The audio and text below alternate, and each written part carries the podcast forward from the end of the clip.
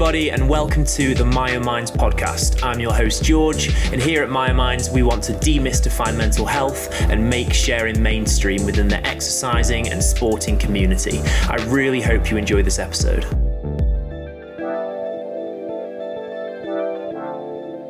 Just before we get started, I want to remind you that here on the Myo Minds podcast, we do often talk about eating disorders, body dysmorphia, exercise addiction, suicide, and other potentially triggering topics. Usually, in the description below, I will write down what we talk about specifically in this episode. That being said, I do hope you enjoy this, but please do be careful. Hello, everybody, and welcome back to the Myo Minds podcast. As always, I am your host, George, and today I'm here with Dave Chawner. Hi, Dave. How are you? Good time, mate. I'm I'm just gutted that we can't be here in person doing this because I, I, think it's one of those things. It's always it's always nicer doing it in person, but still, the wonders of technology. We're here together. Yeah, we have actually officially met though, which is nice because I think I think I've maybe met like one or maybe actually maybe two of the people who've been on my podcast. Um, so really, yeah, you're. I think you're my third person who I've actually met in real life do you still feel like you've actually met them though, even though it's just been like via the screen? There is that because obviously, obviously as well, I feel obviously I try to make the podcast as kind of relaxed as possible, and I want to get the real person, but I feel like people also kind of you know you play up to the podcast to some degree. Like I, I speak in a different way than kind of slightly than I would normally. And if I was meeting people in person, I would obviously have the kind of regular chat beforehand. And I suppose we do talk a little bit, but it's not quite the same. So yeah, I, I think maybe sometimes I worry I'm not meeting their kind of um, more relaxed self. But then there's also something really odd on a counterpoint on that of that you there's something strangely really intimate about seeing people's houses and their pets and their bookshelves and stuff like that that you would never sort of see before. So that that's why i say that because i think you're absolutely right. Of seeing a screen absolutely not meeting a person. But then seeing that they they really enjoy like ian mcewan or something. There's something strangely like telling about that yeah i can see you've got a, a stack of books above above your I don't know what that is called. But... I've got loads of them. We've also yeah. got a lot of uh, a lot of washing up that needs to be done as well. Hence why I'm doing this. You've also got very posh headphones as well for the people listening at home. Dave's got some very posh headphones. Well, I tell you what, little story about these headphones. I used to do traffic and travel for BBC and commercial radio, and they, ah. when we went, did I tell you about this when I met you? I don't think so. I don't think so. Oh my god, a story that I love telling that's absolutely true is it's all outsourced, right? So different radio stations, there'll be natural, national and regional BBCs, and you'll do this traffic and travel. You'll do about eight or nine bulletins per hour, and you'll just be sat in your little booth doing it. And I will never forget the day that I went there and I was doing my first bulletin. They said, "Well, shadow, uh, shadow this guy. Listen to what he sounds like." And that'll give you an idea. And he sat there and went, So the M20's backed all the way up to Stourbridge on Trent. I would uh, absolutely avoid that if I were you. And, and he just kind of went, uh, That's me, Bill Shanklin, on Absolute Radio. And I got to turn around to him and just said, Oh, you know, that was really good. Hi, mate. Sorry to introduce. I didn't get to say earlier on. My name's Dave. I'm here because I'm, you know, did that. And he genuinely just turned around to him.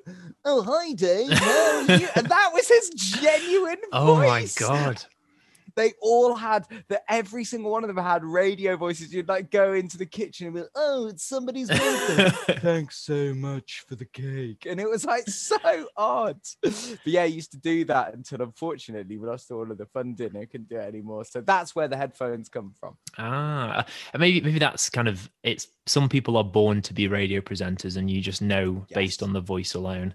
You're you come out from the womb and you're just like you kind of feel like you you cry and i was going to try i was i was just about to then. I was genuinely going to attempt to cry in a radio presenter's voice. How would that sound? Do you want to give that a go? Because i feel like i've reeled myself. I, I, think it would it would kind of be like whoa, whoa. tune in at seven o'clock when I'll be giving you the latest update from Nine Nappy. You know, that kind of I, I think that's but that that equally that sort of thing scares me. Does that not scare you that I I might be really good? My one talent might be something that's not even discovered yet, or I might be something that's like obsolete. Like I re- I might be really good at creating vellum, or like a really good blacksmith. Jobs that happened like six hundred years ago that nobody does now. It's like my thing. I always just worry about that. Yeah, I suppose I suppose that is a, a truth. Um, we never really know what it is. What would, what, yeah, I guess if you believe in being destined to do something, and and you, I guess, yeah, you never know really what it is. Do you actually end up having to do? I was picturing myself then being one of those doctors with the big like bird mask, you know, the one with the big like pointy nose. yes. Um, maybe I was maybe I was destined to be one of them, one of the people that put leeches on people. And also, I think that makes sense because that was like the 15th century version of like doing a podcast, going around finding Chatting those shit. stories. I it's great. Like, yeah, I that's brilliant. Yeah, well, yeah, maybe that's it. Maybe that's maybe in a different life. That's who I was. Um, so, Dave, we've kind of gone off track here, but I, I kind of want to um, zoom us back into obviously the the Myo Minds Mm. podcast. Um, we often talk about exercise and eating disorders and uh, body dysmorphia and that kind of stuff. And I think the first thing we should mention is I think you're potentially the first person on here who, if I'm quite right in saying this, if I remember correctly, you hate exercise. Oh, abhor it, hate it, don't get it, never understand it. I will. It was always a means to an end for me. So I think this will be a real challenge for me to try and understand that mindset. And I, I think inherently I'm a lazy person. I was talking to someone the other day and they were saying, like, at the gym, you know, people pushing on to do one more rep, one more lift. And I'm like, well, we've got forklifts. What do I need to do? Just get one of them to do it. I, I ne- I'll never understand that sort of thing. Yeah, yeah, and I, I think that's great though because it's like a different perspective. Because everyone that come, Mm. like, I think most of the people I'm trying to think back now, we often talk about people who do exercise, and obviously I'm a I'm an exerciser, so um, yeah, it's interesting to get someone else's perspective. And I, I suppose we'll, we'll touch on that as we go forward. Um, but I I guess I want to start with your I guess however you want to tell your story. Um, obviously, for people who, who don't know, Dave does comedy, um, and he often talks about his experience with an eating disorder. So, I guess my opening question to you is: When did you first realize you had an eating disorder? And I think it's a I think it's a brilliant million dollar question because without being too pedantic about it, it's weird to know when you know something. It's hard to. I think like very much in the early days, I remember I started exercising, weighing myself more, getting slowly obsessed with calorie counting, and increasingly those kind of behaviors came around and I started, you know, skipping school in order to go back and weigh myself. I started not doing my homework because I was researching calorie counting on the internet. And I think even back then, maybe I realized this is a bit abnormal. This isn't, you know, what Nick or Tom or Joe or Ben or Sarah are doing. Um, but I still was reluctant to admit it because having an eating disorder felt like something that was on the horizon. It was like a rainbow that I would never fully, you know, chase and never kind of properly meet. So I think that the easiest time to admit that is actually about three years in when I already kind of knew that I had an eating disorder, but never really admitted it. And by that time, I'd sort of managed these things so much, and I ended up down in this tiny little um, uh, what's called boarding school in Somerset. And uh, it was terrible, but also amazing. But they have uh, for students over the summer holidays, they open up these boarding schools in the UK and allow kids from all over the country to come to the UK to improve their English and to better that and there were camps all around the UK. And I was based down in deepest, darkest Dorset. And I was only there because one of my mates was currently doing it in uh, Dover. And they said, Look, they've had a dropout. Can you get the next train down there? It was a couple of hundred quid for a week, which for me back then was like, oh! And this is all relevant because it was three miles away to the nearest shop. And when I arrived, it was just pizza, pasta, chips. There was no healthy option. And I thought, that's fine. You know, like I, I won't have anything to eat. And you only ate three times a day and there was nowhere to put your own food to make your own food. There was no healthy options. There was no calorie count. And i was amazed how much it impacted me. Mm. and i started setting my alarm in the middle of the night to do to do sit-ups to do press ups to do uh, runs uh, around the campus. I started having nightmares about food. I started pinching my belly and all of those sort of low self-esteem and horrible sort of behaviors that i did. And i started binging in front of all of the class. And i, I started binging in in the food hall. And then i started purging. I started hiding loads of different things. And i think that was the first realization to me of like oh this has got control of me rather than me having control of it. Yeah, and that, that's a, I guess, a difficult realization for a lot of people um, when you, I guess, realize that you're powerless to it, or at least you're you're in a position where you, yeah, mm-hmm. you're not in as much, um, yeah, you don't have as tight a hold on some on your life as as you once thought you had. Um, how how did that realization kind of impact your your your, your own self image i guess the way you saw yourself it's you know what it's weird because it was a mixture of emotions because i for the first time like i, I kind of felt like oh yeah th- this is a wake up call to actually do something uh, about it which in an odd way was sort of exciting because i kept on promising myself things were going to get better they were going to get easier they were going to get better, you know, more interesting. Um, but it was also terrifying. And it was also, I kind of felt a little bit at odds with my own realization to kind of be like, well, what, what do you want me to do with this information? What, what can I do? It was, it felt like just before before I'd gone to sit like a final exam at the end of the year, someone had come up to me and said, oh, "I'm pregnant." It kind of felt, "What? Why? Why have you told me this now? Why do? What? What can I do about that? I've literally, I'm, I'm in too far. I can't stop."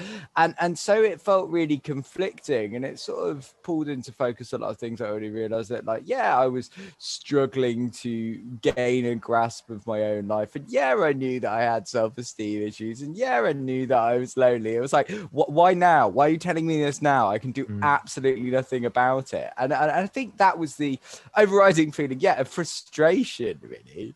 So, would it be safe to say that you felt angry at yourself for realizing? I definitely think I was angry at myself for realizing, but I, I, I, was, I don't know if you get this as well. I was also quite angry at myself for not being able to cope, for not being able to kind of get on. Because, like, look, bottom line with the chips of that, I had a lovely life. Like, you know, I didn't have a dad that beat me. I didn't have a mum that kept me in a coal shed until I was 13 and I got rickets and a hump. You know, I, I like I had a lovely childhood and I had a great university experience. And it kind of like made me frustrated and angry that it was like I did feel, and this is before the term snowflake had all come around. I, I just felt a little bit sort of like, why can I not cope when everybody else can? So yeah, I, I was incredibly angry, but I think the best way to put it is, you know, whenever like you um uh, whenever you do your Christmas, uh, well, I don't know if you do Christmas decorations, but you yeah. know when you pull out your fairy lights and they're always knotted and tangled, and you don't even know where to start that's what the like eating disorder was almost like. It was just this like jumble of shit that I was like, well, what what can I do with that? And the thing that frustrates me about the sort of narrative that goes around now is when people talk about their experiences and their eating disorders, because they've had time and space and reflection, that all seems very linear. That all seems very straightforward. But actually, in the moment, it was just chaos. And some days I thought about it non-stop other days I, I subliminally slept walked through my own life and did the actions but never thought about it. So it's really hard to try and make sense of it. And that yeah, I think that's really important. And I guess it's it's something that I maybe need to start considering more when I talk to people about eating disorders and stuff is is yeah, my my story with it because I guess we're trying to make it sound like make sense, aren't we, as well? Because someone's asked mm. us to tell us the story. So we try and make it make sense. If we actually went through each bit step by step, you'd realize actually it's just so chaotic. And I really resonate with with you saying that you kind of felt um like a disappointed or annoyed with yourself that you couldn't figure it, you couldn't deal with it.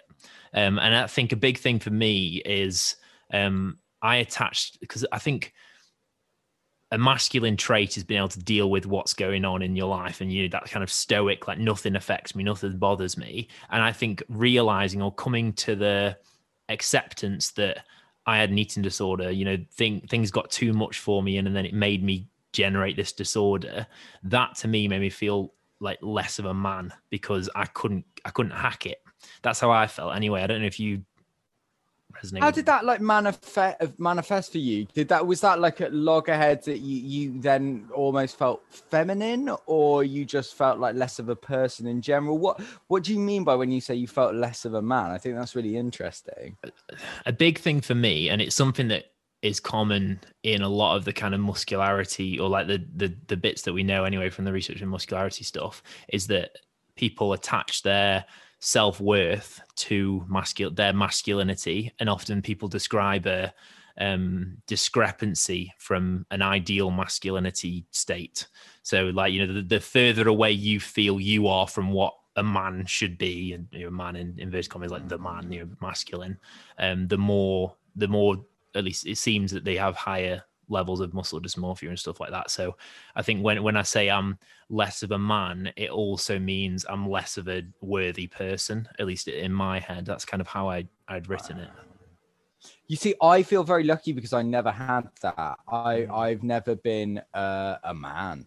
Uh, I kind of like you know I, I did rugby and I played sports, but I think that's where like humor was kind of introduced to me, and I was very fortunate that that that nobody nobody's ever looking at me and going, "Oh, there's Dave. He's an alpha male." I I always was was very very beta, and I was quite you know I enjoyed that, and uh, I think that instead of muscles or competition or any of those outward facing stuff, I knew that I could get on with the jocks quite well if I could muck about with them, if I could make them laugh. So for me, and this is why I find this really interesting, uh, the the anorexia entered as a way to take me out even further of that masculinity and make me this androgynine thing that I quite enjoyed being away from camp and silly.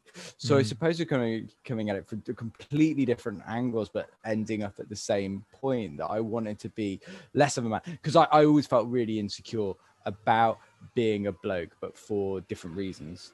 Mm. So what do you mean by different reasons? So I think one of the things, one of the reasons that it's sort of uh, on set for me was around puberty, and I think that's because there was a lot of anxiety about sex and sexuality and physical relations, and without sounding like a sort of proper, uh, you know, sort of like um, right wing kind of like oh the straight white man is the only man that's now uh, without sounding like that. I remember that even back then being fed a very sort of strong narrative. And i think this possibly comes because my dad was so wonderfully emotionally intelligent. I remember that as I started reaching puberty, I saw how it changed all of my male mates, and they're obsessed by sex, obsessed by like you know, like we would pretend to like hump chairs in the middle of drama. People would draw pictures of cocks all over my maths book. People would act like whenever there was any sort of like game or something, it would always like reduce the sex. And I just remember seeing that hold and power that it had over people. But also because I wasn't a masculine man, I had a lot of friends that were girls.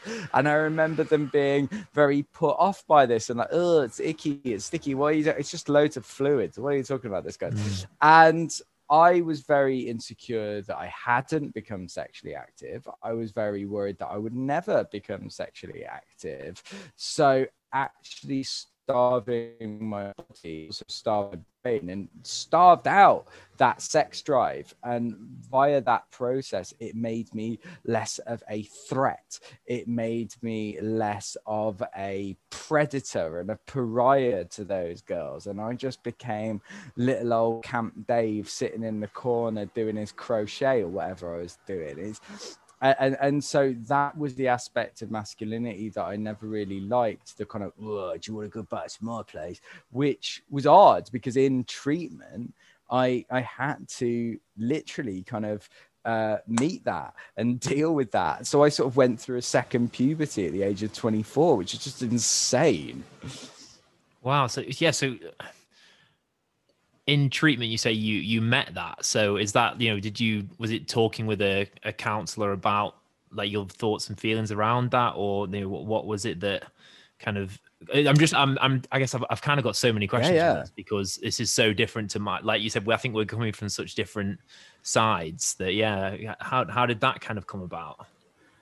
I think it came in two two ways one is horrible to admit the other one is uncomfortable to admit. Okay. So the first one that's horrible to admit is for a year, I kind of saw. Um, so I went through th- therapy for two and a half years, but good like the first year of that, I just saw I'd never had a gap year, and I just thought, fuck it, this will be my gap year. So I just tried loads of things, and it was about nine months into therapy, my therapist realized that this was a huge sticking point for me and I kept on coming back to it. So we kind of, I, I, just kind of sexually experimented, if I'm entirely honest. And this also happened that I was going up to the Edinburgh Fringe and I was doing a show about sexuality called Sex, Hugs, and Gender Roles and I was just very open with it that um, I preferred spooning to sex, and I used to do this whole routine about how spooning is better than sex, and so I started inviting. Literally, the show that I did, I was very lucky that we lived in the middle of Edinburgh, and I used to invite girls back for a one night spoon, and uh, and then the next year when we we did the exact same show because it turned out to be so successful that the venue sort of said, well, actually, please, can you put it on again? And they rebooked it at a nicer time, and and strangely, Stewart Lee came to see it. Very odd, but we um. And so we, we came out like the next year, uh, and and I was further along in my therapy, and I shouldn't I shouldn't admit this, but like I created a sex tent in my room it's so weird. And, and, this is what's really odd because it's Edinburgh. There were there were uh, seven of us living in a two bedroom flat. So I had someone genuinely. This is how cramped Edinburgh gets. I had someone living in my wardrobe. She had my walk-in wardrobe in my bedroom. So I didn't have any space. So to deal with that, I had really big, dramatic um, uh, curtains that overlooked the Royal Mile. And so I like fold it, I, I sort of put a table over and use these curtains, and it just became my own sort of boudoir. And they everyone referred to it as Dave Sex Tent. And I just kind of like experimented with that to find, and it was it was kind of cathartic to be able to like genuinely say the show sort of uh, different girls because that's my persuasion. Like, I really like you, I really get on with you, and I find you quite attractive. Would you, you know, like to have so I'd, obviously I'd miss out the the whole sex tent thing, but I so I did that. But then there was also something as well that sort of ties into that. And the second thing that is uh, much more uncomfortable to discuss. I'm not uncomfortable discussing it, but I also realized uh, through meeting my now wonderful partner Una that I had this thing called phimosis, which is very common in blokes. Basically, it means that um, the the the neck on my jumper was a little bit too tight. Okay. Um, and so I had to have a circumcision because sex was incredibly painful for me because my foreskin wouldn't like properly retract. And uh, genuinely, it was so painful that once during the act of coitus, I, I actually passed out, which is never a oh good look God. for anyone. So, yeah, mate, oh, mate, so many stories there so many stories and i was uh, apparently in higher grade cases sometimes it can be so painful that just the psychological trauma the brain's reaction to that is like no bailing and I found out that I've got this really long story, but I, I have doctors. Um, I've got a corporate agent that books uh, actors, and people like communications experts in order to test doctors to make sure they're fit for practice. And the reason I found out that I got was I was doing this catheterization station and they give you these prosthetic legs with this prosthetic penis and these doctors come in and this one guy came in and he was training to be a surgeon but i guess he was training to be a tree surgeon because he just got no like no finesse and he just got the tube and it's like oh you might feel something in the fake penis and genuinely just the thought of that i went yeah. from you you're in an upright standing position and i just bam just collapsed and I fell on my because I fainted. I didn't put out my hand, so I fell on my nose. Uh, I fell on my face, so I broke my nose. I was bleeding from the eye socket, and I like bit through my lip. And everyone was like, "Oh, that's something weird. It must be something in the morning. You must not be very." And then the next week, I was observing somebody else do it because you've got to make sure that you're all doing it exactly the same way. And just observing it caused me to do the same thing. And loads of different uh, you know, sort of uh, different urologists and people that I had to sort of see. And then eventually I found out that I needed circumcision. So no wonder I was so worried about sex because it mm. was so incredibly painful. And again, I think there's one of these things within that of like um, sex obviously very very pleasurable. That then for me it was quite painful. So i had this again mixed messages of you want it but you really don't because it hurts. So yeah it was really odd. But those are the two things i think hugely changed in recovery for me.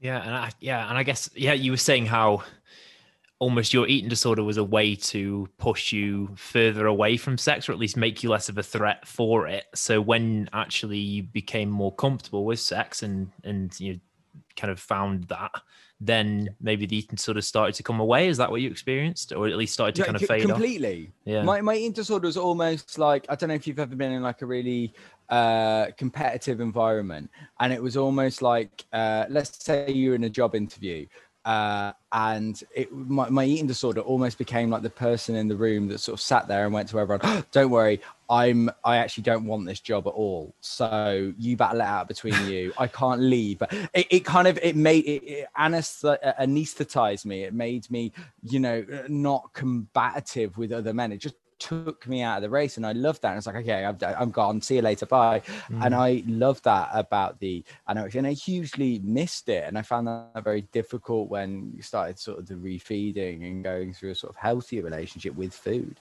Mm. That's that's so interesting, and it's not something that I thought it's kind of a route that I wasn't expecting us to go down. But I've never I've never really thought about or explored the kind of relationships between sex and eating disorders and how they can play together. That's really interesting. Is that something? Have you have you spoke to many other people who have similar experiences? Loads. Yeah. Loads. And and it's one of the things that I always sort of, you know, it, it's one of these like uncomfortable truths. I mean, like obviously any change in sort of mental health can be a change in libido, change in sex drive, etc. Mm. But speaking anecdotally to a, a, a lot of uh, blokes about this, but also women as well, it really does come up. And that's why I feel that the uh, relationship that women have with sex is possibly a little bit different to the relationship that men have with sex. But mm-hmm. also mm-hmm. for me, there was that was the only time that my body image became entwined with my eating disorder because when I started losing weight very early on, people kept on telling me that I looked good. So that set up a very formal chain of thin equals good, so that must mean fat equals bad. And I wanted to be gooder and gooder, so mm. then I had to become thinner and thinner. And as I gained this attention from, you know, and then I started dating this girl who was well out of my league and I never thought would ever notice me. And I thought, well, if I lose more weight, surely I'll get more attention from girls. And all I ever wanted was not a shag, not a, you know, a girlfriend, was a, a, a partner i think mm. that was one of the biggest things underneath it was i wanted someone to share my life with and it was kind of made worse in the fact that my mom was almost and i say this as as a gentile but like my jewish friends always say you know it's almost like the jewish mom syndrome of like have you got yourself a girl yet that kind of like constantly asking have you met a girl have you met a girl have you got a girl, Is it a girl? Is it a girl? so constantly asking in so many different explicit and you know sort of coded ways. And that was made almost worse because i was like mom i i want a freaking girlfriend. I, I like i would love nothing more. I'd give an arm a leg and a left bollock at this point to have so much as a girl wink at me. Mm. um and so i think one of the the only body image thing that came up was to try and make me more attractive to girls and there's an irony there that you know sort of talking to girls uh now like yeah like i i actually think that when you were ill and when you looked like that you were like the least attractive you've ever looked. So it, it, there is a, an irony there. It's yeah it's interesting because i suppose um yeah maybe you can explain this to me because so the eating disorder itself was to was on the one side to make you less of a threat to women and, and maybe yeah keep you out of it. But then also on the other side you were getting thinner to attract more women. Maybe maybe i don't know tell me if, if i'm wrong but i know my personal experience with with my eating disorder is, is different but um it was kind of like this in the way that you're taking yourself out the game to risk being disappointed or to kind of protect yourself from potentially yeah. you're not getting the not getting the girl C- c- mate, c- absolutely couldn't agree more. I think that's a lovely way of explaining it, of taking it out of the game. But then I don't know if you get this as well, is that unfortunately, like I say, it wasn't a linear thing. So there would be some days when I loved being less of a threat and I loved being androgynine and sexless. And those are the days when, you know, that kind of whole threat bit kind of like it fed that bit of the the disorder. But then there are other days when, you know, sort of say, you know, like days like today, it's lovely, sunny, people are out and about in the park, they're having a bit too much to drink. That's when your kind of like monkey party brain kicks in and goes, mm. Oh, I actually, I, I do, although I feel bad about it, I still do want sex. And I suppose I should focus on that. So,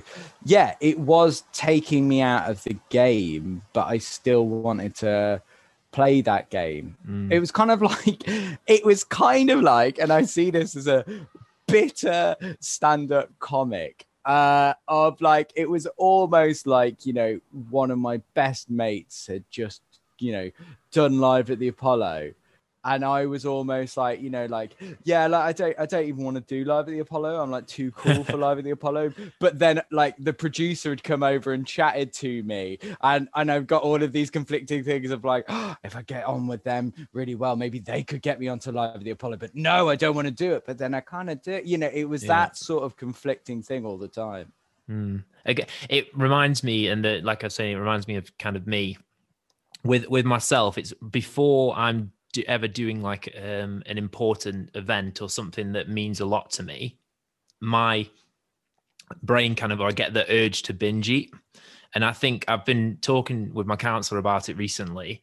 And I think what it is, is that when I binge eat, I feel like I'm no longer like the the best me because I'm bloated. I'm kind of like I'm gassy. I'm like you know I've got water weight and I I don't look the same. I don't you know I don't feel the same. I don't feel good.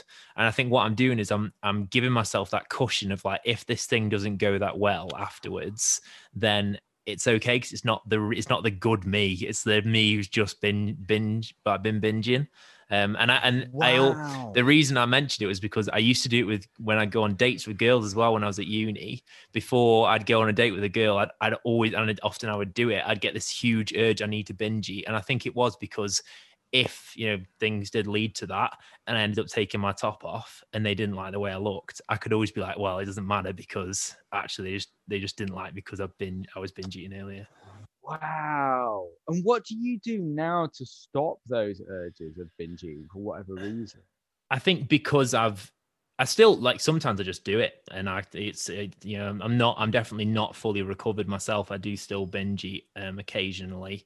Um but I think the thing that stops me is the fact that I have that awareness that I'm you know I get I get the kind of feeling to to do it and I think like you know i'm doing this because i'm trying to protect myself. All this is going to do is make me like not perform as well as i as i could do. So there's no like there's no point doing it. So then i kind of stop myself. Um yeah so it's, it's not i can't really say I, I i could tell you exactly what it is but it's just i can kind of talk myself out of it and it depends on situation to situation I really respect that though. I really respect that because I do feel that there is a kind of narrative, as we were talking with stories earlier on, of like this was like, you know, and then it was better and everything is sunshines, unicorn farts, and rainbows. Yay! I know, amazing. But actually, that that is uh, a real truth of it, and that's why it's difficult to spin it in a story narrative because it's something that is ongoing, and you will. I mean, who you know, I'm not diminishing or demeaning or belittling anything that you've gone through, but the truth of the matter is, who doesn't binge eat sometimes? It's, it's about why and how and yeah. stuff, but the, the the the point there is that I don't think anyone gets through life without doing that. So if you are setting up recovery as never binging again, you're setting yourself up to fail.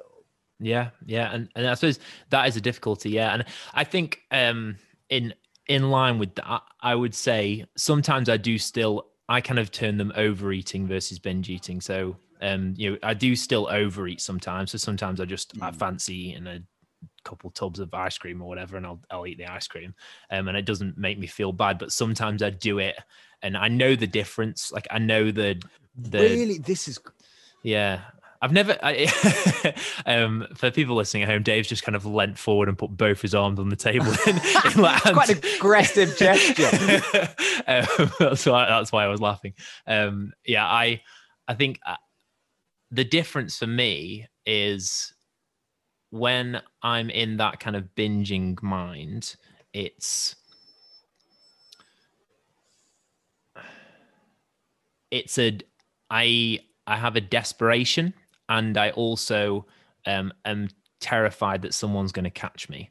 And I think that's what I notice is I I hide, so I'll always go to my room and eat it, um, rather than eating it in front of people and not being bothered by that. Um, and then also, I'm I'm I'm whilst I'm eating it, I'm thinking about how much more I can eat. So it's like it's desperate. Like it's like I need to get this down quicker because then I can get more. Um, yeah. See, that's interesting because I I can completely understand that. Yeah. And everything that you said makes complete I remember I sort of uh, binge a because this is one of the common misconceptions about anorexia as well. Is like, no, it's just not eating. It's just not food. Whereas uh, I never went days without food. I, I never really went a proper 24 hours with absolutely nothing. Um, and I, I still feel really insecure and really guilty about that, but I absolutely did the binging thing. And I used to treat it like a marathon event. And I don't know if this is something you did, but I remember when it came up to certain uh, big things uh, like you know sort of like say say the prom or whatever anything that i'd sort of be a little bit insecure i would i would sort of keep that very much in my mind no, i'm going to eat less and i've got to train myself to think of that event and think about how much better i'm going to feel when there if i don't eat but then after that, I would just, and there was no enjoyment in eating. I remember when I was 16, I remember, I only found this because I keep a diary every single day, and I found this by accident a couple of years ago, and I'd completely forgotten or repressed this mm. thing where we'd had some family friends around and there had been a buffet and I had just gone hell for leather. I was like eating party sausage rolls without even chewing them. I was literally just chucking them in my gob because in the build up to that, I knew I was going to overeat. So I thought restrict so much more so that it sort of balances out and I was in bed by 8:30 because I was on the floor. My belly was distended and I remember my mom looking down at me going, "Jesus, I don't think he's all right. Do you want to go to bed?" And I couldn't be around people and I'd completely forgotten about that. So hearing you say that like makes complete sense to me of mm. the yeah thinking about how much more can i get in do you do you ever taste the food when you binge um, I don't think so. Although I I tend to, but I think I think it's more that it's I have certain foods. I think it's everyone resonates with this who binge eats. So you have you have certain foods that you binge on, and usually they're like the the bad foods. At least I think most people um, resonate with this. Maybe you don't, but um, so it would always be like pizza or ice cream or like cakes or sweets or something that that I would normally not eat something because normally I would be trying to eat all you know for the gym. I'd be eating all you know in inverted commas clean foods. Um, so then I'd always you know have these these binges. And like you were saying, um, I resonate a lot with what you said about kind of planning it or you know waiting for something. You know, in the gym cu- culture, there's a thing called cheat meals or cheat days. Um, and you people talk about you know bodybuilders talk about how they diet and then they have a cheat day to kind of relieve their stress of dieting which you know even just saying it like that it just sounds disordered. Um, and yeah i'm not saying that all bodybuilders have eating disorder or anything like that. I'm just in my opinion um, practicing but the behavior is like waving a fish in front of the crocodile's mouth and it's like you, you're kind of asking for something to to latch on there. Um, and yeah and i disguised my my binge eating um, a lot with just it's just a cheat day it's a cheat meal uh, and i kind of that's kind of how i convinced myself that it was okay Wow, that's real. I mean, doesn't it make you realize? I think in 20 years' time, we're going to kind of look back at this period of history and certainly before and go, like, that is just an eating disorder. Like, and I, don't want to over pathologize stuff, but even uh, my sort of my sister's boyfriend's mom talks about doing the five two diet. She's like, "Oh, Dave, I will, I will only eat," and she tells me like all of the calories because she's got them down to like the actual kind of. I only eat X calories on that day, and it, it's it's less than your brain needs to function. Yeah. oh, but I'll, I'll, do that twice a day, Dave, and it's like, it's absolutely fine. There's nothing wrong with me. I just like to keep a thin fettle, and you're like that. That is not that's not a healthy relationship with food that you've got there. Yeah, the thing, uh, yeah and this is you know I um I recently did a podcast with uh, Dr. Carolyn Plateau. You might have heard of before, but she's like an mm. eating disorder um expert, and she does um, a lot in athletes. And I was speaking to her about it, and she was saying how um, you know I used to always say that everyone has some form of disordered eating at some stage, and she kind of corrected. She didn't she did it in a nice way, but I think she corrected me in saying that you know disorder disordered eating is when you when it affects your life negatively for like a significant amount of time etc so you know i i now i now don't think that every that all these people have some form of disordered eating. I think you know, but i do think everyone practices some form of disordered eating behaviors at some stage. And like i said to you you know i think if people are doing like the 5-2 diet you know people there's so much information on the internet now about like what's clean what's not there's keto there's paleo there's um, the five two diet, there's fasting, there's all, all this shit that tells you there's good ways of eating and bad ways of eating. Like how how the fuck are people not meant to get disordered eating? Like how are they not like how do people not get it? Um, I think, and that's that's such a scary thing for me. Is I think in the culture we're we're moving towards and, and part potentially already in. Um, I think it's going to be more shocking that people don't develop an eating disorder than the fact that they did.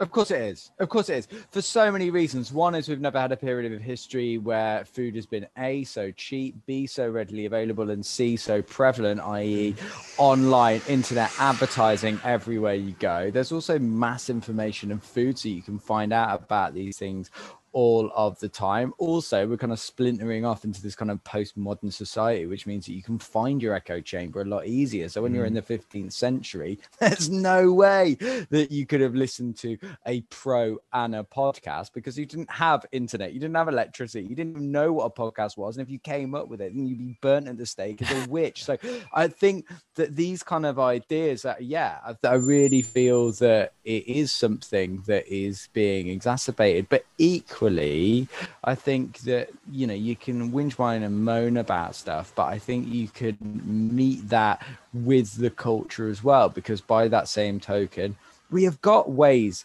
of talking about pro recovery, i.e., this podcast. Mm. We've also got methods of talking about it, and I also really don't think, and this is not a very popular idea, that there has ever been a period of history where we have been better at talking about mental health. I certainly know when I was 15, 16, 15, 16 years ago, actually, then you, I, you never have talked like this. Never talked. Mm. 2002, Stephen Fry did a documentary called Bipolar and Me. And I remember it came out, everyone had seen it. And there were so many hush conversations around that school that day because that was the first time for so many people they had ever heard uh, mental health be discussed in a way that wasn't talking about some axe wielding murderer up in mm. Hull or pejorative sentences saying, oh my god you didn't you did the homework that must mean that you are psychotic or whatever it was the first time that someone had really spoken about it in a down to earth, non pathological way and said, you know what, I have this. So many other people do. It's okay. Yeah, and I think it's incredible that. Sorry, yeah, I, I, think it is incredible that we are we are, and I agree with you. We are talking about it more than ever before, um, and and that's that is great. My my only issue is, uh, and I I don't know if you agree on me with me on this, but I'm I am scared that media at the moment is so like everything's you know it's Twitter or Instagram or um you know it's it's things in short kind of reductionist views. You have to make everything simple and easy, and mental health is so not simple and easy um, that I think although we are all talk, a lot of people, a lot more people are talking about it. Um, I'm I'm fearful that we're putting out the wrong information and sometimes it's even like you know as someone who's who's saying that i don't even know really what the right information is a lot of the time like i'm not really sure how to articulate it in a way um but that's something i'm i'm worried about I think you can use that personally, and I'm very biased on this. I think that comedy is so important because we live in a soundbite clickbait generation, and that's why I think comedy can kind of almost come to the rescue. I, I am paying out as some sort of white valiant horse where it's like steed comes up and goes, Yay! Uh, but I, I think that the beautiful thing of uh, brevity is the soul of wit, and actually comedy helps boil these monolithic, like huge ideas down into a concentrate and kind of like makes it sense to people. And I think that's one of the things that I absolutely love uh, about comedy and creativity because I really feel that there's a turning of the tide because so many longer the days that you know whenever you talk about eating disorders there'll always be a meme of footprints in the sand or some picture of a dolphin or and you know what like suicide has the highest rate of uh sorry construction has the highest suicide rate of any industry. And when we're talking about mental health, all of these memes and tweets and pictures you know that are always of like diamonds or rubies or whatever do you really think those are reaching the people that absolutely need it and that's why yeah. i think comedy is kind of important to sort of try and change that tone I agree 100%. And and as you say that, it reminds me that I've basically not asked you any of the questions that I was meant to be asking no. you today. Um, but I, I do I do have one that I really want to ask you that I wrote down, and this kind of is a nice segue. Is obviously you do your comedy and you've done comedy on Eating Disorder and you have the TED TED talk where you talk, you know, you do one of your kind of sets around anorexia. Um, when did your eating disorder become funny? Oh, what a good question. I, I think I think um, I used humor in order to I used humor in order to sort of distract people. It's very much like a magician. You know, you kind of like you got the one hand like focus on this hand, and then round the back he's like essentially mugging you. And you go, "Oh, I've got my wallet." um, that was essentially what comedy was for me. And I remember very early on, people are going, "Jesus, you're lost, losing a lot of weight." I'd never forget my mate Dom very openly going, "Mate, how have you lost so much weight so quickly?" I was like, "Anorexia, isn't it? Everyone needs a hobby." and people kind of like laugh at the affrontishness of that. And then I sort of found comedy in university. I'd never been to a stand-up comedy club before, and we went, and there were people like Russell Howard, there were people like Chris Addison, Jon Richardson, and the thing that I loved about it was they were all freaks, they were all losers, they were all deadbeats, you know, and, and I loved that because they never hid from that. They never tried to pretend there was something that they weren't. And I specifically remember Jon Richardson coming up wearing his little cardigan, and you know, and normally that's something that like my mate going out with my mate who was in in the Navy, later went on to be in the Marines, like really like, get down you, get down you, get down you. Uh, and like, if I'd have ever worn a cardigan, I'd have been like nailed to the nearest tree. Whereas actually someone like Jon Richardson was like, yeah, I am a nerd. And yeah, I dress like this and that's okay. And I'm going to celebrate that rather than hide from that. But the eating disorder still then wasn't funny. And I tried to make it really funny and I tried to um, sort of use the different skills that you know you sort of pick up in order to do it. But you know what? I think the honest pithy answer to your question is the eating disorder itself only became funny post recovery because then it felt like a different way of seeing it a different way of approaching my life and my body. And that was the first time that it seemed to me a weird and ridiculous way of trying to make sense of stuff whereas actually in the eye of the storm it, it it wasn't something I had the perspective distance to question, if that makes sense. Yeah, it does. It does. Um, I guess that's, yeah, I think a lot of people resonate with that idea of it's hard to kind of zoom out of your eating disorder when you're in it because that otherwise I think you wouldn't have it. like, you know, the whole, I think the, the hardest thing yeah. about the eating disorder is like you're saying it's that chaotic um, I think you said the like the Christmas lights. You know, you there's it's just overwhelming. It's everywhere. It's you don't know where it's coming and where it's going, and that's kind of the the reason reason why it's so hard.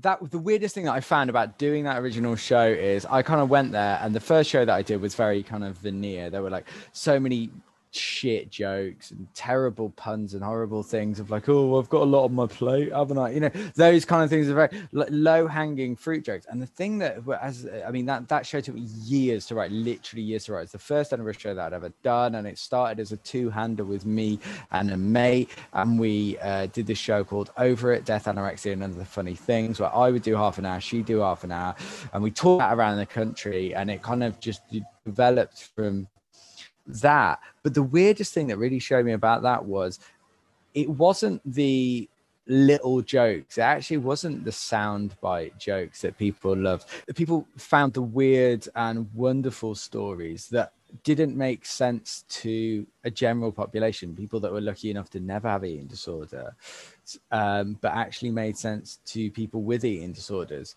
So, a, a good example is a silly little joke that I tell that's absolutely true. Is like when I was a teenager, uh, no matter how little I'd had, I'd run up to my room and I'd do 50 sit ups, 50 press ups, 20 squats.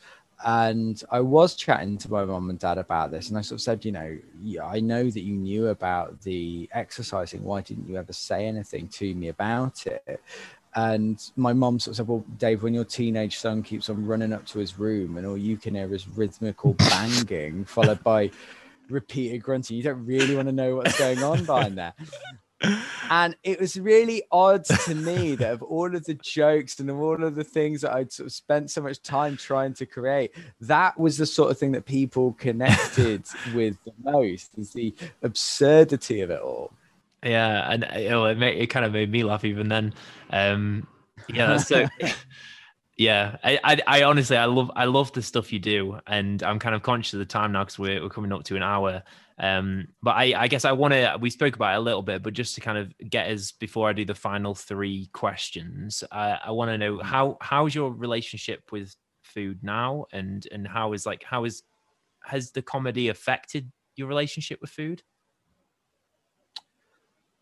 Yes comedy the, uh, comedy has absolutely affected my relationship with food and actually it caused a huge relapse when i started doing the show because at that point in time i'd never sought out and got professional help and when you're hearing about people being NG tubed, inpatiented, people constantly, needlessly telling you the the weights of their anorexic friend, family, loved one. And I was filled with this huge imposter syndrome. And it kind mm. of led me to get worse before I could get better. So it did harm me in that way. I think now it uh, has helped because it's connected me with so many lovely people, present company included.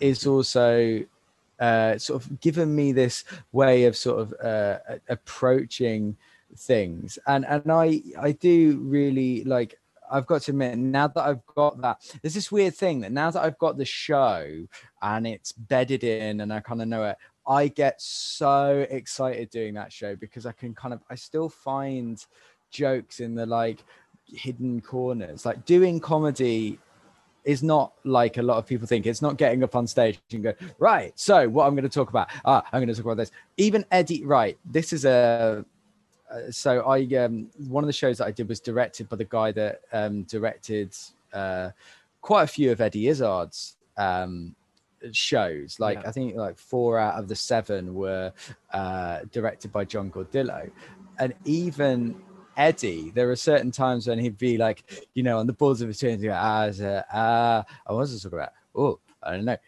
even within certain shows, even that was stooged. Even that was actually stuff that he'd put in.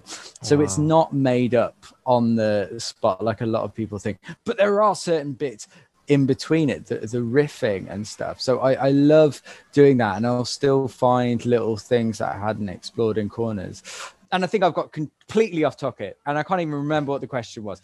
But I think what I'm basically saying is, I I I hope I never get tired of doing comedy of it. And I love it. And it's such a stupid, pathetic, ridiculous thing to do and such an odd way to make a living. I, I think I kind of revel in that. Yeah, well, I I I do think because the original question was like, how has it affected your your, your, relationship with food and i think it almost sounds like you know, having those moments of riffing off it and having to come up with jokes and stuff it's almost like therapy because you're you're figuring out your relationship with food. You're figuring out your eating disorder as you're trying to make it funnier. Yeah, completely. And and also like even with lockdown of like exercise being restricted, being constantly surrounded by food, not having any work or income, and then there's other stuff in my personal life that was kind of going on. That really really diff- difficult. So I never want to paint this kind of veneer of like, yay, everything's fine, jazz tunes, and that's it, and kind of everyone goes out, oh, isn't that brilliant? I think it is difficult and it is um, uh, challenging, and I think comedy has. Um, comedy has re- affected that relationship with food because I feel that I can be more open about it now than I ever dreamt that I could. Because I feel that whenever sometimes I think one of the people, one of the things that people are worried about that when you talk about eating disorders, there's always that tone shift. And I've I've done this before. I've been talking about shows that I've been plugging on like BBC radio bumblefuck or wherever it is and the, the presenter will be kind of like, oh my God, so you're doing a show uh, about dogs. Isn't that amazing? I love my dog. And you chat about dogs and you go, yeah, previously I've done shows about mental health. And literally the arse will fall out of the interview. And instead of being like, oh my God, my little dog Georgie, it'll be like, now for now for the radio for kind of show. And it's and I, I really I found that kind of more isolating than anything else that people stop dicking about with me, people stop joking and playing pranks on me. And I think that comedy is actually enabled me to enable other people to go, it's okay to talk about this. It's a very mm. real part of life. And although it's not something that I wish on anybody else ever, it's something that I think is important to talk about. And I think it's affected that relationship with food by giving me a positive outlet to talk about it. And yeah, like you say, selfishly, it is therapy. Mm-hmm. Yeah, I think I think yeah, like you say, when you when you make it funny and you make it a, a, kind of a comedy show, you allow other people to explore their feelings and thoughts around food as well, because you know they can maybe relate to some of your jokes and and and it gives them the like you said, you know, maybe those people, those you know, like you're saying, the construction workers, you know, I'm thinking like the stereotype that know bloke who, who you know won't talk about his feelings. If it's funny, maybe that opens the door for them. Is that something you've yeah. experienced? Has anyone has anyone ever come up to you and said that your comedy's helped them with something like that? Oh God! Like without sounding like g- genuinely, and I, I always, I will be the first to put myself down. I hate doing it, but I will never forget when I did that first show in Edinburgh. And it was honestly absolutely true and it kind of really overwhelmed me is that it was uh, it was three week into a four week run at the fringe and a girl came up to me after the show we'd had a lovely show and uh, she come up to me and she was like crying and she sort of said oh my god i'm so pleased that i saw that um because i shouldn't be here and i was like what the fringe? Like you know like have you got somewhere else to be? And she said well yes kind of the fringe. Like a week ago i made an attempt uh, on my life. And I've been struggling with anorexia for a while and I've never got help for it because I've always been ashamed and it like sort of killed my, I think it was her sister that it killed. Um, and she sort of said, and the only reason I came to the fringe was because I, I, I didn't go through with making attempts on my life and I made a really rash decision to come and see a mate. And we came out and saw a show, but I'm going to ring up my mom. I'm going to tell her now and I'm going to book into a therapist. And she was like crying and I was crying and everyone was looking at us going like, what the fuck is going on? Uh, people like walking past my show go, well, I'm certainly not saying that. If that's a comedy and that's the reaction. Um, but even within that, what's really odd is like, look, for anyone that's listening to this later, we've only opened up lockdown two weeks ago. And even within that time, I've already had two, and I'm not going to you know, I'm not going to say names, two pretty quite high profile acts that have come up to me. One of them explained pretty much textbook version of orthorexia, and the other one uh, sort of, I was really surprised. I said, Look, I read your book and um, I'm really worried that I have similar traits, but I, when I start eating, I can't stop. And when I get home from gigs at 3 a.m., I will have prepared food in the flat to eat and I would just get it all in me and I can't stop eating. And then I will like wake up just passed out on the sofa surrounded by food.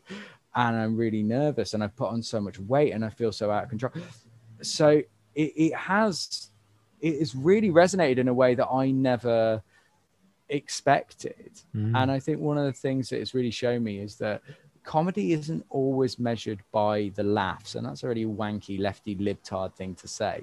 But I think sometimes one of the things that I found is I've got a lot more comfortable with the show as I've done it more and more to be like, okay, this isn't an audience I like, ha ha ha, belly laugh, chuckle, fine.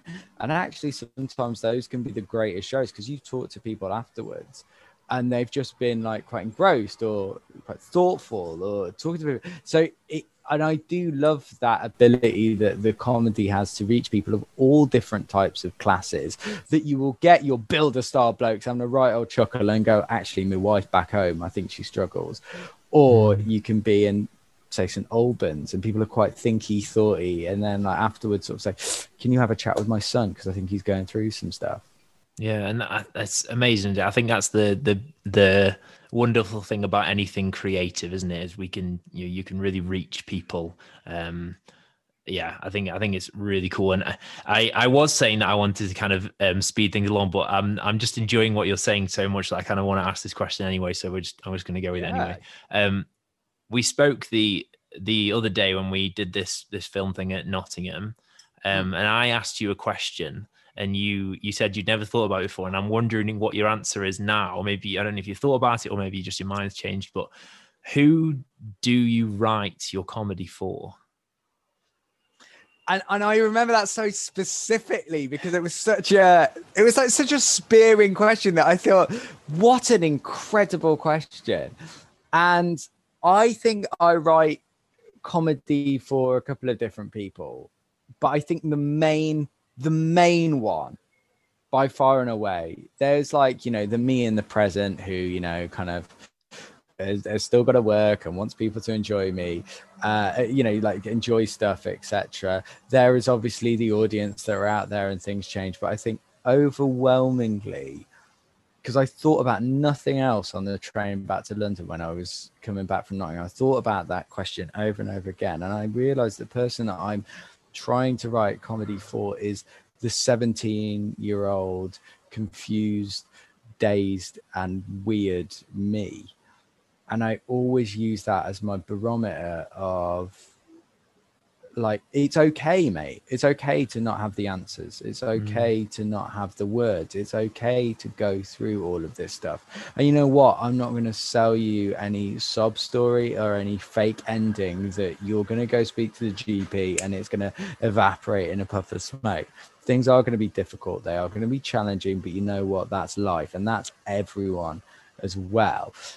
But learning about it, learning how to talk about it, learning how to deal with it, that is going to be planting a seed that as it grows and gets easier and better, then you are paying yourself, your future self, a huge fortune. So take stock now, think about it now. And I think I always think back to that 17 year old me. And I'm so lucky that I write my diaries every single day. And I realized that like I kind of got stuck at that age. That was the first year that I ever wrote my diary when I was 16. Um, and I got stuck at that age of 16, 17. So I suppose that is who I always write everything for. And I suppose then everything else gets tacked on to the outside of that. But I think it's a brilliant question. Mm, and that's, yeah, a great answer as well. And, um, it's very cool that you keep your you've kept your diary every day. Has that been really strict? I love it. Yeah. Have you have you kept? Oh, it, yeah. Brilliant. I best thing I ever did because one of your other it kind of links in very nicely with one of your other questions that you sort of said is a person in fiction who inspires you. And I remember mm-hmm. 16, 17, I read Yes Man by Danny Wallace. Oh, what a man. I haven't seen the film, so I want to ruin it. And he basically ends up breaking up with his girlfriend and um, he's on a bus. He's really down and out and he meets this guy, just a random bloke, and he says, just say yes more. And for a year of his life, he says yes to anything unless it is illegal, immoral, or harms himself or anyone else. And he ends up flying the world. He ends up becoming a TV show host. He ends up meeting all of these incredible people. And I remember reading that when I was really scared of growing up, and the future felt like this kind of weight on me that was pressing down, and it completely shifted everything to be like, this is exciting. This is an opportunity adventures of mental. And so i kept my diary and i'm very staunch that i kept it to be read. So it's not got you know dear diary i think i fancy this person and it's like it's embarrassing because of like some of the terrible attempts at humor but i genuinely when i was uh 20 23 to 4 I, I kind of moved to london. I moved into this new house and i was having a big um big New Year's Eve with a whole bunch of mates I'd only met that year. And genuinely, one of the best New Year's Eves I've ever had was uh, I talked about my diary to someone and they said, Can we go back and relive the year? So on New Year's Eve, having a, a pint glass full of gin, we all sat there going through the diary and hearing the first time that I met Ems, that I met Steve, that I met Claire, and everyone was going to go, Oh, now you're going to say I'm a prick and stuff like that. And we'd remembered things that we'd forgotten. And I think not only for people that might have mental health problems, not only for people with eating disorders, write a diary because you are not only taking authorship and control of your life, you're also taking control of how you remember it, but also it pushes you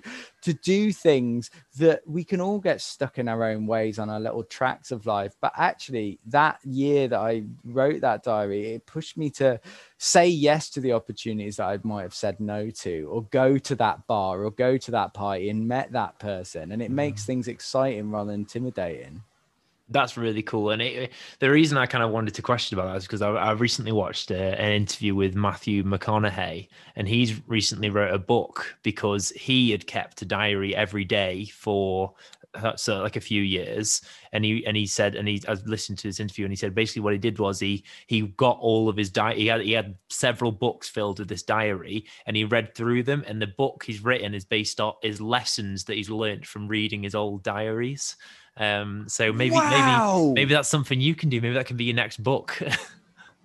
Mate, that's um, that is amazing. I yeah, I don't think there's any lessons to be learned in my book. To just, I mean, they're, they're filled with like weird observations and stuff that I'm kind of like, did I write this when I was drunk? But I love that idea. I think that's mm. brilliant. Yeah, yeah, I'm, I'm, I really want to read it because I've heard apparently it's, it's, um, it's really good. So yeah, it's interesting. Um, but anyway, I want to go on to our the final three questions. You've already answered the first one. Um, you beat me to it, um, which was a, a person, real or fictional, who inspires you. We've gone with the yes man. What's his name in the in the book? Do you remember? Danny Wallace is the Danny guy Wallace. that um, wrote it. He's brilliant, Danny Wallace. Excellent. So, question two is a phrase. Um, sorry, a phase in your life that you didn't like at the time, um, but now looking back, you know, positives came from it. Um, you know what? Like, it's a brilliant question. I thought about this. I worked uh, my second ever, well, my first ever job in radio was owned by was in this little company that I won't name, but uh, it was horrible. The the bo- there were twenty four of us in the company, and the boss. Genuinely, when I joined, and I don't mean to offend anyone, uh, three people came up to me and said, I genuinely think this, the, the boss, the owner of the company, is a psychopath. And I was like, haha, no one likes the boss. And someone gave me Jon Ronson's psychopath test to tell me uh, about this. And uh, I mean, he, he was definitely unhinged in some way. I mean, he fr- Friday he was very open that like you know he'd come in and say, "Well, we're going to fire someone today," and that'll be it. You're out the door. Uh, I remember once being in a meeting with him, and someone he didn't like something that someone had said about a campaign that we were doing, and he just got the coffee pot and smashed it against the wall, and coffee went everywhere. He fired a man for getting HIV because the guy said, "Well, I've got to go and get my prep," and he said, "Well, it's your choice." To be gay, so you brought this on yourself. He once God. came into the office and was really jittery, and we're like, "Are you all right?" And he was like, "Yeah." And anyway, he kept on. Anytime the phone went off, he got really like nervous. And in the end, we're like, "Why are you so?" And we were, "Well, I was driving to work this morning, and uh, this cyclist. I mean, in fairness, he had got the right way, but he shouldn't have been going so fast. And anyway, he was at a junction, and in fairness, I should have stopped. But anyway, it doesn't matter. I I pulled out, and and I mean, he should have been wearing brighter color clothing, I think. But uh, anyway, I hit him, and um, I looked in my rearview mirror, and um, he didn't get up. So I just decided to kind of carry on driving. But I'm just worried that the company car has the number written all over it, and I'm just worried that if he's still alive, that he saw it. And we're like, "What?" And he was like, "Yeah, yeah, yeah. Like if he's still alive, he might have caught the number, and then I don't want him to." So we're like, so you don't you you could have killed a man. And he was like, yeah, well, I, I don't, you just don't know it. Genuinely mental. So that was a weird and horrible period of my life. It was like 50 hour a week, but, and coming full circle, um, the humor. I have never laughed more to get through that. There was so much gallows humor that people used to use, and we would go out drinking, we'd go out laughing, and it was a weird mix of emotions because I look back at it with sun tinted, uh, you know, rose tinted goggles. But I was leaving for work at 5 a.m. I'd never get back until 7 p.m. And then I was gigging on top of that thoroughly unhappy.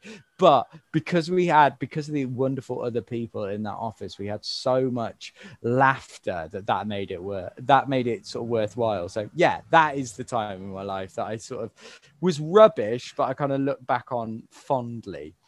And then I think that's an excellent one. Um, you might another book that you might want to read is called uh, Confessions of a Psychopath, um, which is fantastic. Um, I I I only kind of skim like skim read it because I borrowed it off somebody, but I'm, I need to get it and read it properly. But it's it's an anonymous written thing from a it's a woman who I think she's a, a lawyer, um, and she's a psychopath, and she basically just talks about her experience of being a psychopath, um, and and apparently it's something as, as little as like one in ten or something people yeah. are like a psychopath. Um, and yeah she basically writes the book like talking about what it's like to be a psychopath in the world. Um, and it's really it's really cool and you should definitely read that. really common in business owners though because you when you've got to make like um, this person uh, hired his, his, wife in the the company um, and he had to fire her mm um, because of that. And and there was literally there was no second guessing. Like you get rid of emotion for it. It was like, well, she's out, she's yeah. fired.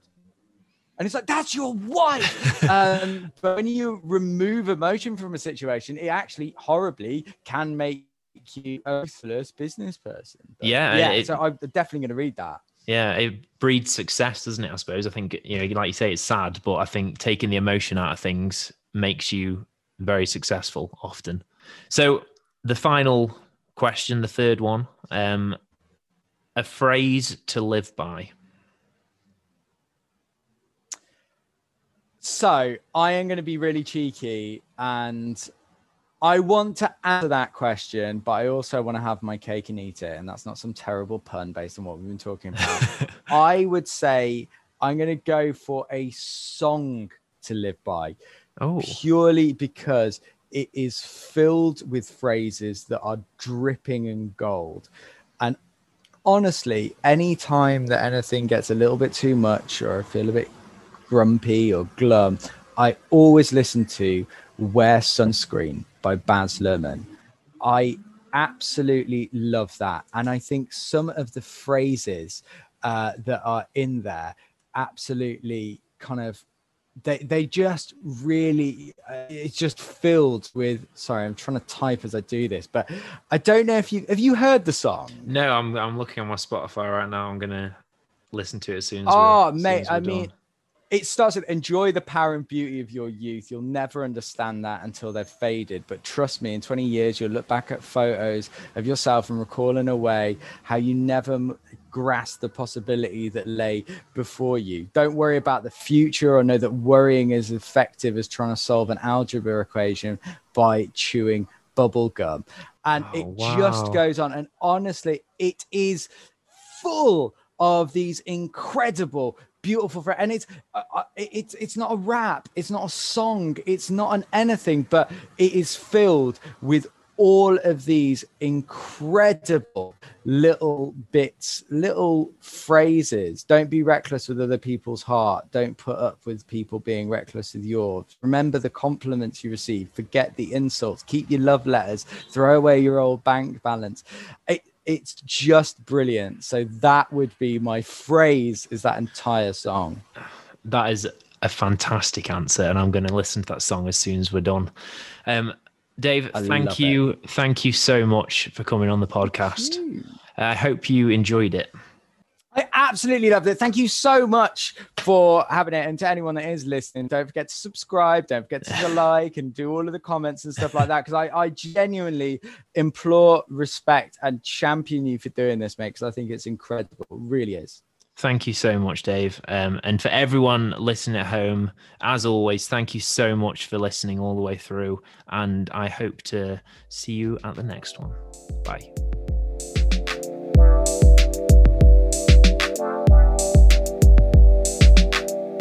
Thank you so much for listening to that episode. Here at Myo Minds, we're trying to raise awareness for all the things that we speak about in this podcast. So please, if you can, give it a share. Each and every one of you has the potential to help us with that. Also, if you want to check out myominds.com, please do. You can see all our social media things on there, and we'd love to have you contributing more as a part of our community. Thank you.